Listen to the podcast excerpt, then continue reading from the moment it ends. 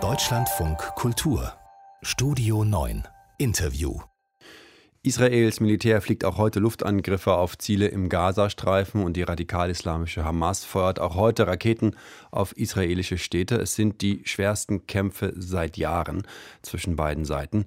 Nach Angaben der Palästinenser sind mindestens 43 Menschen seit Montag gestorben. Israel meldet bislang mindestens sechs Tote. Wir wollen wissen, wie die Menschen das erleben auf beiden Seiten. Heute Morgen hatten wir Elia Habemann bei uns im Programm. Er ist Jude, der in Israel lebt und er hat berichtet, wie seine Familie und Kinder die Nacht erlebt haben, letzte Nacht, als so viele Raketen aus dem Gazastreifen Richtung Israel geflogen sind. Und er hat uns berichtet, wie er und seine Familie immer wieder in das Bunkerzimmer in ihrer Wohnung mussten. Ja, ungefähr zwei Minuten Zeit von ähm, Sirene bis äh, Einschlag in dem Moment, wo es passiert, ist man eigentlich relativ cool, weil man, man hat ja auch keine andere Chance. Man muss eben das Programm abspulen, also die Kinder nehmen, in den Bunkerraum gehen, die Fenster zu machen, die Sirene abwarten, dann die Explosionen hören, was äh, doch schon ein bisschen scary ist. Und dann sagen, okay, alles wieder gut, jetzt können wir wieder raus und weitermachen. Ich glaube, dass die, die emotionalen Schwierigkeiten einen irgendwann später einholt werden. Ich hoffe einfach ganz doll, dass bei meinen Kindern das nicht zu stark wird. Wir wollen das Bild vervollständigen. Wir wollen Eindrücke aus dem Gazastreifen bekommen und dafür haben wir Usama Anta am Telefon in Gaza. Er ist Politikwissenschaftler, der lange in Deutschland gelebt und studiert hat. Hallo, Herr Anta. Ja, guten Tag, Herr Rando. Wie geht es Ihnen im Moment? Ja, mir und äh, meiner Familie geht es gut. Äh, die Lage entsprechend. Äh, wir haben eine schreckliche Nacht hinter uns, sogar bis heute morgen, 6 Uhr morgen, gab es so sehr heftige Bombardierung um Umgebung, wo ich da lebe. Also der Mann aus Israel, natürlich verstehe ich auch seine Situation. Allerdings, er hat Glück, dass die oder die Häuser in Israel Bunker haben. Im Gazastreifen, der Bauart, haben die gar keine Bunker. Und deshalb müssen wir einfach mit Angst leben und äh, unser Schicksal sozusagen zu überlassen. Sie haben keinen Schutz. Nein, äh, was von einem Schutz. Äh, dass, äh, wir hoffen, dass die Bombardierung nicht so. Wir wissen, dass, die dass wir nicht so gezielt bombardiert werden, weil wir sind unschuldige Menschen, wir sind Zivilisten, wir sind keine Kämpfer. Allerdings, wir hoffen, dass die Bombardierung nicht nebenan ist. Wir hoffen, dass die Bombardierung nicht 40, 50 oder sogar 100 Meter von uns entfernt weil das bedeutet, äh, Fensterscheibe können das äh, splittern, das können die sehr schnell verletzen, da können die auch äh, Mauern äh, einfach fallen. Äh. Die, was wir erlebt haben, das war äh, unbeschreibbar. Äh, also stellen Sie sich vor, äh, circa 80 Bombardierung im Kreis von zwei Kilometer in fünf Minuten. Genau um 6 Uhr morgen hat es gegeben. Wir waren gerade am Schlaf, äh, weil äh, wir haben noch Ramadan-Zeit. Wir haben das äh, Essen vor der Fastenzeit um circa um 4 Uhr und danach einfach gingen wir zum Schlafen und danach war diese wuchtige Bombardierung. Ich habe zwar eine kleine Tochter, die schrie vom Angst. Das ist normal. Was tun Sie dann? Was können Sie tun, wenn Ihre Tochter schreit?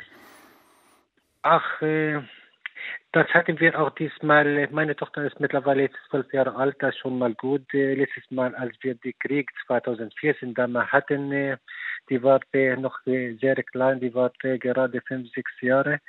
Und wir mussten damals singen, spielen, lachen, irgendwas, um irgendwelche Ablenkungen, weil, wie ich schon sagte, die leider die Bauart äh, im gesamten Gazastreifen, eigentlich vielleicht im gesamten palästinensischen Gebiet auch in der Westbank, es gibt keinen Bunker. Es gibt sogar nur einige äh, Großgebäude haben äh, Keller, Keller äh, für äh, Parken, äh, allerdings nicht richtige Bunker. Deshalb äh, ist immer die Zahl der, der zivilen gefallenen Opfer im palästinensischen Seite sehr, sehr hoch im Vergleich zu wie viele Personen werden da fallen von den Kämpfern selbst für uns, egal, dass ihre Aufgabe, wenn die Toten das für diese Kämpfer Toten von der Hamas oder Islamische Dschihad, das ihre, ihre Chance, ihre Aufgabe. Allerdings die Zivilisten sind immer schutzlos.